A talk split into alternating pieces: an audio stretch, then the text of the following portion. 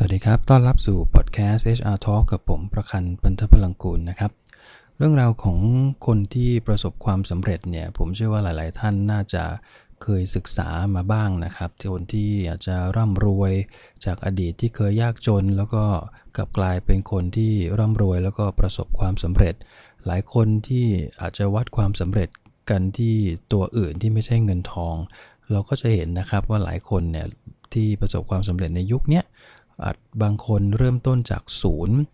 บางคนอาจจะมีพื้นฐานที่ดีหน่อยนะฮะเริ่มต้นจาก 1 จาก 2 แต่สุดท้ายทุกคนก็เดินไปสู่ความสำเร็จได้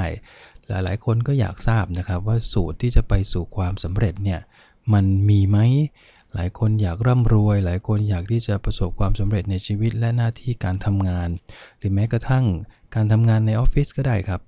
หลายคนอยากจะมีผลงานที่ดีอย่างต่อเนื่อง เพราะคิดว่าไอตัวผลงานที่เราทำได้ดีเนี่ยมันน่าจะเป็นตัวสะท้อนความสำเร็จในชีวิตของเราได้ วันนี้ก็เลยมาคุยกันนิดนึงว่า สูตรแห่งความสำเร็จเนี่ยจริง ๆ แล้วมันมีไหมนะครับ ผมเชื่อว่าหลายท่านที่ศึกษาเรื่องราวเหล่านี้รวมถึงผมด้วยนะครับ ได้เคยอ่านหนังสือที่เป็นเรื่องของ how to แล้วก็ success อะไรอย่างเงี้ยนะครับ มันน่าจะออยู่ในแวดวงของคนที่คิดว่าเอ๊ะจะทำยังไงที่จะทำให้ตัวเองประสบความสำเร็จได้ ฉะนั้นหนังสือเหล่านี้ก็จะเป็นทางออกทางแรกนะครับ ที่จะหาวิธีทำยังไงกันดีที่จะทำให้ตัวเองเนี่ยวิ่งไปสู่เป้าหมายได้ ซึ่งผมเองอ่านหนังสือก็ต้องยอมรับว่าหลายเล่มทีเดียวตั้งแต่สมัยยังเพิ่งจบปริญญาตรีใหม่ ๆ นะครับ ก็ เริ่มที่จะหาอ่านหนังสือพวกนี้มาบ้างละ จนกระทั่งทำงานนะครับ แล้วก็ถึงในยุคปัจจุบันเราก็ยังอ่านหนังสือเหล่านี้อยู่เนี่ยนะฮะ ก็สามารถรวบรวมออกมาเป็นขั้นเป็นตอนได้ ซึ่งจากการรวบรวมตกผลึกสิ่งเหล่านี้ครับ เปิดหนังสือทุกเล่มนะฮะ แล้วก็ลองไล่ดูตามวิถีต่างๆ ของผู้เขียนแต่ละคนนักพูด ระดับโลกหลาย ๆ คนนะครับ รวมถึงคนที่ประสบความสำเร็จ หลายคนที่เขียนหนังสือแนวนี้ออกมาเนี่ย ผมว่ามันมันหนีไม่พ้นวงจรอันหนึ่ง ซึ่งหลาย ๆ ท่านอาจจะเคยได้ยินอยู่แล้ว อย่างเช่นคำว่า PDCA นะเคยได้ยินไหมฮะวงจรนี้ plan do check แล้วก็ action วงจรนี้มันเป็นวงจรของ QC นะครับ QC Circle ซึ่งถ้าท่านที่ทำงานอยู่ในออฟฟิศในโรงงาน แล้วก็ ประยุกต์ใช้ระบบ QC น่าจะรู้จักเหล่านี้ดี ผมว่าไอ้วงจรนี่แหละฮะ มันทำให้คนเราประสบความสำเร็จได้นะครับหนังสือหลายเล่มไม่ว่าจะเป็นอีกเล่มหนึ่งที่ผมอ่านแล้วชอบมากตั้งแต่ยังเด็กๆ ก็คือของโทนี่ โรบินส์นะฮะที่ Unlimited Power เลยนะฮะ รวมถึงหนังสืออีกหลายเล่มของเขาเนี่ยเขาก็จะวนเวียนอยู่กับสูตรลับของความสำเร็จประมาณ 4-5 ขั้นตอน ซึ่งออกมามันก็หนีไม่พ้น Plan Do Check Act อยู่ดีนะครับ อันนั้นผมเอามาขยับขยายมันนิดหน่อยแล้วกันนะครับ ว่ามีบันไดอยู่ประมาณสัก 4-5 ขั้นนี่แหละ ที่ทำตามเนี้ยแล้วจริงจังกับมันจริง ๆ นะฮะจะทำให้เราทุกคนเนี่ยสามารถที่จะประสบความสำเร็จได้นะครับ ขั้นแรกก็คือต้องมีเป้าหมาย สังเกตนะฮะหนังสือแทบจะทุกเล่มต้องบอกเราว่าก่อนที่จะไปสู่ความสำเร็จได้ เราจะต้องเห็นภาพความสำเร็จนั้นก่อนว่าหน้าตามันเป็นยังไง เพราะฉะนั้นการกำหนดเป้าหมายนะการฝันการจินตนาการนี่แหละสำคัญมากนะครับว่าในอนาคตความสำเร็จรูปร่างที่เราต้องการเนี่ย มันเป็นยังไง หลายคนอาจจะเรียกมันว่าเป้าหมายในชีวิต หลายคนอาจจะเรียกว่าความฝันที่อยากจะบรรลุให้ได้นะครับ สิ่งเหล่านี้มันคือสิ่งแรกเท่านั้นนะครับ ที่จะทำให้เราไปสู่ความสำเร็จได้ ถ้าเรายังตอบตัวเองไม่ได้ว่าเป้าหมายของเรามันคืออะไรกันแน่ บางคนมีเป้าหมายเป็น 10นะฮะยีอย่าง ซึ่งมันก็จะเยอะพอเป้าหมายเยอะเนี่ยมันทำให้เราโฟกัสไม่ถูกไอ้นั่นก็เอาไอ้นี่ก็ดีไอ้นั่นก็ทิ้งไม่ได้ถูกไหมฮะดังนั้น พลังต่างๆเนี่ยมันต้องถูกกระจายออก มันเหมือนกับเวลาเราเล่นในพวกแว่นขยายฮะเคยเล่นไหมฮะสมัยเด็กๆเอามาส่องกระแดด เพื่อให้มันรวมจุดมาแล้วก็เผากระดาษได้เนี่ยแบบเดียวกันเลยครับ ถ้าเราไม่โฟกัสจริงๆเนี่ยพลังในตัวของเราที่จะทำให้ตัวเราประสบความสำเร็จเนี่ยมันจะถูกกระจายออกไปหมดเลย มันก็เลยทำให้เป้าหมายแต่ละอันเนี่ยไปสู่ความสำเร็จได้ยากมากขึ้นนั่นเอง ราะฉะนั้นอย่าลืมนะครับ เป้าหมายกำหนดให้ชัดเจน อาจจะสัก 3-5 ตัว ถ้าเรา apply แนวคิดของ OKR นะครับ objective อาจจะมีสัก 3 ตัวมี KR ตัวชี้วัดอีกสักประมาณ 3-5 ตัวได้ อันนี้ก็ลองเอามาประยุกต์ใช้ดูนะฮะ แต่อย่างไรก็ดีเราจำเป็นอย่างยิ่งที่จะต้องมีเป้าหมายที่ชัดเจนซะก่อน อันที่2นะครับขั้นที่ 2 เป้าหมายตัวนี้มันต้องมีการกำหนดระยะเวลาของความสำเร็จไว้ด้วยนะครับ หลายครั้งที่เรามีภาพเป้าหมายที่ชัดเจน แต่เราไม่เคยคิดว่าภาพนั้นอะมันจะเกิดขึ้นเมื่อไหร่ วันไหน เดือนไหน ปีไหน ดังนั้นในการกำหนดเป้าหมายนอกจากภาพฝันที่มันชัดมากๆแล้วนะครับ อีกตัวหนึ่งที่ขาดไม่ได้เลยก็คือเรื่องของ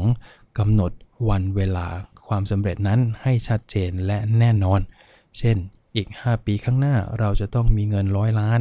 อันนี้คิดเล่นๆนะครับ แต่ว่า หลายคนทำได้มากกว่านั้นนะครับ เอาเข้าจริงๆเนี่ยหรืออีก 3 ปีข้างหน้า เราจะต้องซื้อบ้านหนึ่งหลังให้ได้ เป้าหมายเหล่านี้จะต้องมีกำหนดระยะเวลาสำเร็จสังเกตเวลาเราทำงานกับลูกน้อง หรือในการบริหารผลงานพนักงงานก็ได้นะครับ เราจะต้องมีการกำหนดถูกไหมครับว่างานนี้ต้องเสร็จเมื่อไหร่หรืองานโครงการต่างๆ ก็ต้องมีการกำหนดว่าโครงการนี้เราจะต้องเสร็จภายในเดือนธันวาโครงการนั้นเราจะต้องเสร็จภายในเมื่อไหร่ ความสำเร็จของเราก็เหมือนกันถูกไหมฮะเป้าหมายของเราก็เช่นกัน จะต้องมีการกำหนดวันเวลาแห่งความสำเร็จเอาไว้ เพราะการระบุวันเวลาเนี่ยมันเหมือนเป็นการเริ่มต้นการเปลี่ยนแปลง แล้วมันทำให้เรารู้ว่าในแต่ละวันเราจะต้องลงมือทำอะไรบ้างนะครับ หลังจากที่เรามีภาพเป้าหมายนะครับ แล้วก็กำหนดระยะเวลาของความสำเร็จละ ขั้นตอนที่ 3 ก็คือเราคงต้องมาหาวิธีการนะครับว่า ในการที่จะไปสู่เป้าหมายนั้นเนี่ย โดยอยู่ภายใต้ระยะเวลาที่กำหนด เราจะมีวิธีการไปสู่เป้าหมายอย่างไร หลาย ๆ ครั้งขั้นตอนนี้เรามักจะเรียกว่ากำหนดแผนกลยุทธ์บ้างนะฮะกำหนดแผนงานบ้าง แล้วก็แผนงานตรงนี้ก็อาจจะแยกเป็นแผนประจำวันนะครับ รายสัปดาห์รายเดือน อันนี้ก็แล้วแต่แต่ละท่านจะวางแผนว่า จะมีวิธีการใดไปสู่ความสำเร็จได้ โดยปกติแล้วในขั้นตอนนี้เราก็มักจะมีการแบ่งภาพเป้าหมายใหญ่ออกมาเป็นเป้าหมายย่อยๆนะฮะอย่างเช่น ถ้าสมมุติว่าเรากำหนดว่า 1 ปี เราจะต้องประสบความสำเร็จในภาพนั้นเนี่ยในแต่ละเดือนเนี่ยมันจะต้องคืบหน้าไปอย่างไรบ้างนะครับ หรือในบางคนอาจจะบอก 3 ปี 5 ปี ก็คงต้องมานั่งแตกเป็นเป้าหมายรายปี จากรายปีก็อาจจะเป็นรายไตรมาสหรือรายเดือนอีกทีหนึ่งเพื่อจะดูว่าในแต่ละช่วงเวลาเราจะต้องมีคล้ายๆ กับเช็คพอยต์ฮะที่จะไปสู่ความสำเร็จเนี่ยในเรื่องอะไรคืบหน้าไปแล้วบ้าง หลังจากนั้นก็กำหนดเป็นแผนงานในแต่ละวัน เพราะตรงนี้มันมันมีความสำคัญมากนะครับ การที่ภาพเป้าหมายเราชัดเจน วันเวลาที่จะไปสู่ภาพนั้นกำหนดไว้แล้ว แต่สุดท้ายเนี่ยหลายๆ ครั้งหลายๆ คนที่ไม่ประสบความสำเร็จหรือจะไม่ได้เท่าที่เราต้องการเนี่ยก็เพราะว่าขั้นตอนนี้แหละฮะ ว่าเราอาจจะไม่มีการวางแผนไม่มีการกำหนดอะไรเลยนะว่าจะแต่ละวันจะต้องทำอะไรบ้างนะฮะดังนั้นถ้าเรากำหนดไว้ชัดเจนนะครับ ว่าแต่ละวันเราจะต้องมีแผนงานอะไร จะต้องทำอะไรให้สำเร็จในแต่ละวันแล้วก็ประกอบกันมันเหมือนจิ๊กซอว์ฮะถ้าแต่ละวันเราสามารถจะวางทุกจุดได้ จนถึงวันที่ไปสู่เป้าหมายเนี่ยภาพใหญ่มันก็จะสำเร็จได้ตามเป้าหมายที่เราต้องการ อันนี้ก็คือขั้นตอนที่3นะครับกำหนดแผนงานกำหนดกลยุทธ์ในการทำงานให้ชัดเจน จากนั้นก็ต้องลงมือทำขั้นตอนนี้แหละครับ คือขั้นตอนที่ 4 และผมเชื่อว่าเป็นขั้นตอนที่สำคัญที่สุดแล้วล่ะครับ เพราะว่าการที่จะไปสู่เป้าหมายได้เนี่ยถ้าภาพความสำเร็จชัดเจน มีกำหนดระยะเวลาชัด แล้วก็มีแผนงานที่กำหนดไว้ในแต่ละช่วงเวลาชัดเจนอีกแล้วเนี่ยฮะแต่สุดท้ายถ้าเราไม่ลงมือทำตามแผน มันก็จบถูกไหมครับ หลายคนมาตกม้าตายก็ขั้นตอนเนี้ย คือภาพความสำเร็จนี่มีเลยนะฮะเรียกว่าฝันไว้อย่างสวยหรูว่าเราจะต้องเป็นภาพนั้นภาพนี้มีกำหนดระยะเวลา เพราะว่ามันง่ายนี่ยสองขั้นตอนนี้จะกำหนดยังไงก็ได้ ขั้นตอนที่3เออไม่เป็นไรเราก็มีการกำหนดแผนงานชัดเจนว่าเราจะต้องลงมือทำอะไรบ้างในแต่ละวัน แต่พอถึงเวลาต้องลงมือทำจริง ๆ กับกลายเป็นว่าตัวเราเองเนี่ยแหละครับไม่สามารถที่จะควบคุมหรือว่าควบคุมตัวเองเพื่อให้ลงมือทำใน ขั้นตอนที่เราวางไว้ในแต่ละวันได้ จะมีแต่บางคนก็ผัดวันประกันพุ่งไปเรื่อย บางคนก็อ้อยไม่ไหวเอาไว้ก่อนละกัน ก็คือผลัดไปเรื่อยนะครับผัดจนกระทั่งสุดท้ายเราก็ลืมลงมือ บางคนก็รักที่จะสบายนะขั้นตอนนี้มันก็เลยเป็นอีกด่านหนึ่งที่ คนที่ประสบความสำเร็จกับคนที่ไม่ประสบความสำเร็จเนี่ยขั้นตอนนี้จะมีความแตกต่างกันโดยสิ้นเชิง คือคนที่สามารถจะประสบความสำเร็จได้ในระยะเวลาที่เขาต้องการเนี่ยนะฮะเขาจะลงมือทำทุกวันตามเป้าหมายที่เขากำหนดตามขั้นตอนตามแผนงานที่กำหนดเอาไว้อย่างชัดเจนว่าวันเนี้ยจะต้องลงมือทำอะไรบ้างให้เสร็จ ในแต่ละวัน แล้วเขาก็จะบังคับตัวเอง ตัวเนี้ยเซลล์ดิสซิปลินหรือวินัยในตัวเองเนี่ยสำคัญมากในช่วงเวลาที่เป็นเรื่องของการลงมือทำเนี่ยแหละฮะ หลายคนรักที่สบาย หลายคนจังอย่างที่อาจจะเคยเห็นผมเองก็เป็นนะฮะ ไม่ใช่ว่าคนอื่นคนอื่นเป็นอย่างเดียวผมเองก็ผ่านสิ่งเหล่านี้มาค่อนข้างเยอะ ในทุกวันนี้บางครั้งเรายังเป็นอยู่เลย อันนี้มันคือด่านที่สำคัญมาก ก็คืออย่างภาพที่บางครั้งเราจะบอกเราต้องการจะมีสุขภาพร่างกายที่แข็งแรง นะเราจะภายใน 1 ปี เราจะต้องมีรูปร่างแบบนี้ น้ำหนักต้องเป็นเท่านั้นเท่านี้กำหนดไว้ชัดเจน ภาพเป้าหมายกับระยะเวลา แล้วก็มีแผนงานชัดเจนนะฮะในแต่ละวันเราจะต้องทานอาหารเท่าไหร่มื้อเช้ากลางวันเย็นต้องทานอะไรบ้าง ต้องออกกำลังกาย กี่วันต่อสัปดาห์ แผนงานมีกำหนดชัดเลย แต่สุดท้ายพอให้เริ่ม action เมื่อไหร่เรากลับกลายเป็นว่าเอ้ยวันนี้เหนื่อยไม่เอาดีกว่าวันนี้ขี้เกียจทำเอ้ยวันนี้ประชุมเยอะติดกันเยอะเกินไปไม่ออกละ อย่างเงี้ยฮะมันก็เลยทำให้แต่ละวันมันไม่ได้ตามภาพแผนงานที่กำหนด ซึ่งมันเท่ากับว่าเป้าหมายที่เราวางไว้ มันก็อาจจะค่อยๆเคลื่อนออกไป มันอาจจะไม่ได้ตามกำหนดละถูกไหมครับ เพราะว่าเราไม่ได้ทำตามแผนที่เรากำหนดเอาไว้อย่างเคร่งครัดนั่นเอง อันนี้คือจุดสำคัญมากๆนะครับ เรามีแผนเรามีภาพเป้าหมายแล้วนะฮะต้องลงมือทำแล้วในแต่ละวันเวลาเราลงมือทำเนี่ย ขั้นตอนที่5นะครับก็คือเราต้องต้องย้ำเตือนกับตัวเอง ต้องคิดบวก ต้องมีทัศนคติที่ดี ประกอบกันอยู่ตลอดเวลาในการลงมือทำเพราะหลายครั้งเวลาที่เราลงมือทำอะไรบางอย่างไปแล้วเนี่ยถ้าเราลองกลับมาประเมิน ผลงานเมื่อวานนี้ที่เราลงมือทำไปเนี่ยบางครั้งเราจะมีความรู้สึกว่าวิธีการที่เราทำไปมันไม่น่าจะทำให้เราไปสู่ความสำเร็จได้ วิธีการแบบนั้นอาจจะไม่ค่อยถูก หรือว่าช้าเกินไป ซึ่งสิ่งเหล่านี้ฮะ มันจะต้องเอากลับมาคิดอีกทีหนึ่งนะคล้ายๆเป็นแอคชั่นนะครับเป็นการประเมินแล้วก็มาคิดแล้วก็มาปรับแผนกันใหม่ว่าเราจะต้องลงมือทำอะไรแบบไหนในวันรุ่งขึ้น หรือบางครั้งลงมือทำไปสักพักหนึ่งกับกลายเป็นว่าเฮ้ยมันล้มเหลว จริง ๆ แล้วมันอาจจะไม่ไม่ใช่ความล้มเหลวเพียงแต่ว่าเป็นเรื่องของความผิดพลาดมากกว่านะผิดพลาดปุ๊บทำไงครับ เราก็แก้ใหม่ได้ถูกไหมฮะอย่าเพิ่งไปคิดว่าโอ้ไม่ไหวแล้วนี่คือความล้มเหลวตั้งแต่ครั้งแรกที่มันผิดพลาดฉะนั้นถ้าเรามองแค่เพียงให้มันเป็นแค่ความผิดพลาดแล้วก็แก้ไขได้เนี่ยสิ่งเหล่านี้เราเรียกมันว่าทัศนคติถูกไหมครับเราคงต้องมีมุมมองทัศนคติในเชิงบวก พร้อมกับมีพลังกระตุ้นตัวเองอยู่ตลอดเวลา โดยเอาภาพเป้าหมายนั่นแหละครับ มาเป็นแรงจูงใจ ผลักดันให้เราลงมือทำทุกวันให้ได้ ตรงนี้นี่คือเรื่องของความมุ่งมั่นตั้งใจ กัดไม่ปล่อยนี่แหละฮะนี่คืออีกจุดหนึ่งที่จะทำให้คนเนี่ยแตกต่างกันคนประสบความสำเร็จกับคนที่ไม่ประสบความสำเร็จเนี่ยต่างกันมาก ก็ตรงอีกจุดนี้อีกจุดหนึ่ง บางคนที่ไม่ประสบความสำเร็จบางครั้งลงมือทำไปแล้วแต่สุดท้ายก็อดทนไม่ไหว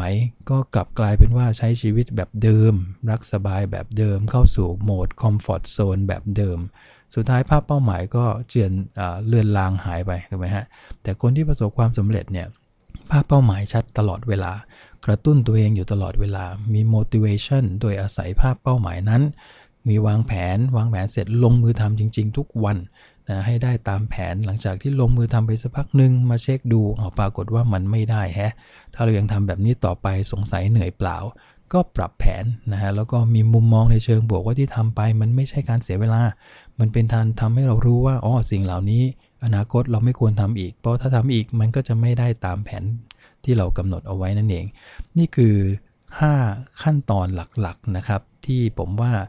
ไม่ว่าจะกี่ตำราเนี่ย ในการนำพาชีวิตไปสู่ความสำเร็จ หรือแม้กระทั่งการทำงานของเราเอง ก็วนเวียนอยู่กับ 5 ขั้นตอนนี้นะครับ โดยสรุปคือ1มีจินตนาการภาพเป้าหมายให้ชัดเจนนะครับ 2. กำหนดระยะเวลาความสำเร็จอันนั้นไว้ให้เหมาะสมว่าแบบนี้เราจะให้มันบรรลุภายในกี่ปีกี่วันอะไรก็แล้วแต่นะฮะ ต้องมี deadline กำหนดเอาไว้ 3. วางกลยุทธ์แผนงานให้ชัดว่าเราจะไปสู่เป้าหมายเนี่ย แต่ละวันเราจะต้องทำอะไรบ้าง ครบอาทิตย์แล้วจะเป็นยังไง ครบเดือนแล้วจะเป็นยังไง ให้มันเป็น step ไต่ขึ้นไปนะฮะ แล้วขั้นที่ 4 คือลงมือทำมันซะ ลงมือทำทุกวันตามแผนจริง ๆ บังคับตัวเองนะฮะ จูงใจตัวเอง ให้สามารถจะลงมือทำทุกวันให้ได้ตามที่เรากำหนดเอาไว้ ขั้นสุดท้ายคือขั้นที่ 5 กรณีที่เราลงมือทำแล้วเกิดความผิดพลาด ก็ต้องย้อนกลับไปดูนะครับว่าสาเหตุของความผิดพลาดที่มันเกิดขึ้นเนี่ย มันเกิดจากอะไร แล้วก็หาวิธีการแก้ปรับแผนได้ครับ พวกนี้แต่มันไม่ใช่ความล้มเหลวนะครับ อย่าเพิ่งไปคิดว่าเป็นความล้มเหลว ดังนั้นขั้นตอนที่ 5 คือ เราจะต้องรักษาทัศนคติเชิงบวก จะต้องมองโลกในแง่ดีเอาไว้อย่างสม่ำเสมอ เพื่อทำให้ทุกอย่างมันไปได้ด้วยดีนะครับ เพราะถ้าเรามือแต่คิดลบคิดลบไปเรื่อยๆเนี่ยสุดท้ายพลังมันจะหายไป ความคิดลบมันจะดูดพลังเราออกจากตัวเองทั้งหมดเลยนะครับ แต่ถ้าเราคิดบวกเนี่ย อะไรที่มันเป็นมุมที่ดี เราจะไปดึงมันเข้ามาทั้งหมดนั่นแหละ ลองดูก็ได้นะครับ บางวันที่ตื่นเช้ามาถ้าโมแต่คิดลบเนี่ยทุกอย่างวันนั้นมันมันลวนเลไปหมดเลยฮะแต่ถ้าเราพยายามมองโลกในแง่ดี คิดว่านี่คืออ๋อมันก็เกิดขึ้นได้ความผิดพลาดเป็นปกติ เราก็แก้มันสิไม่เห็นจะเป็นไรวันนั้นทั้งวันมันจะมีแต่เรื่องดีๆ เข้ามา นี่ก็คือคล้ายๆเป็นบันได 5 ขั้นนะครับ ที่จะนำพาเราไปสู่ความสำเร็จ ผมว่าไม่ว่าจะเป็นตำราไหนเนี่ยมันก็จะคล้ายๆกันด้วย 5 ขั้นนี้แหละ แล้วผมก็เชื่อว่าท่านผู้ฟังเองก็จะพอทราบดีอยู่แล้วว่ามันมีอยู่ประมาณนี้แต่ทำไมบางคนถึงไปสู่เป้าหมายได้เร็ว บางคนถึงไปสู่เป้าหมายได้ช้า หรือไปไม่ถึงสักทีก็คือไม่ทำตามเนี้ยอย่างเคร่งครัด ไม่มีวินัยในตัวเองนะฮะนี่คือเรียกว่าทำให้เราผิดพลาดได้เยอะนะครับ เพราะฉะนั้นเรารู้วิธีการแล้วอย่าลืมลงมือทำแล้วก็ปรับแผนมันไปทุกวันทุกวันนะครับ แล้ววันหนึ่งเราก็จะประสบความสำเร็จในแบบที่เราต้องการนั่นเอง ก็ฝากสิ่งที่ดี ๆ วันนี้ไว้ประมาณนี้นะครับพบกันใหม่ในครั้งหน้าครับ ผมขอบคุณครับ สวัสดีครับ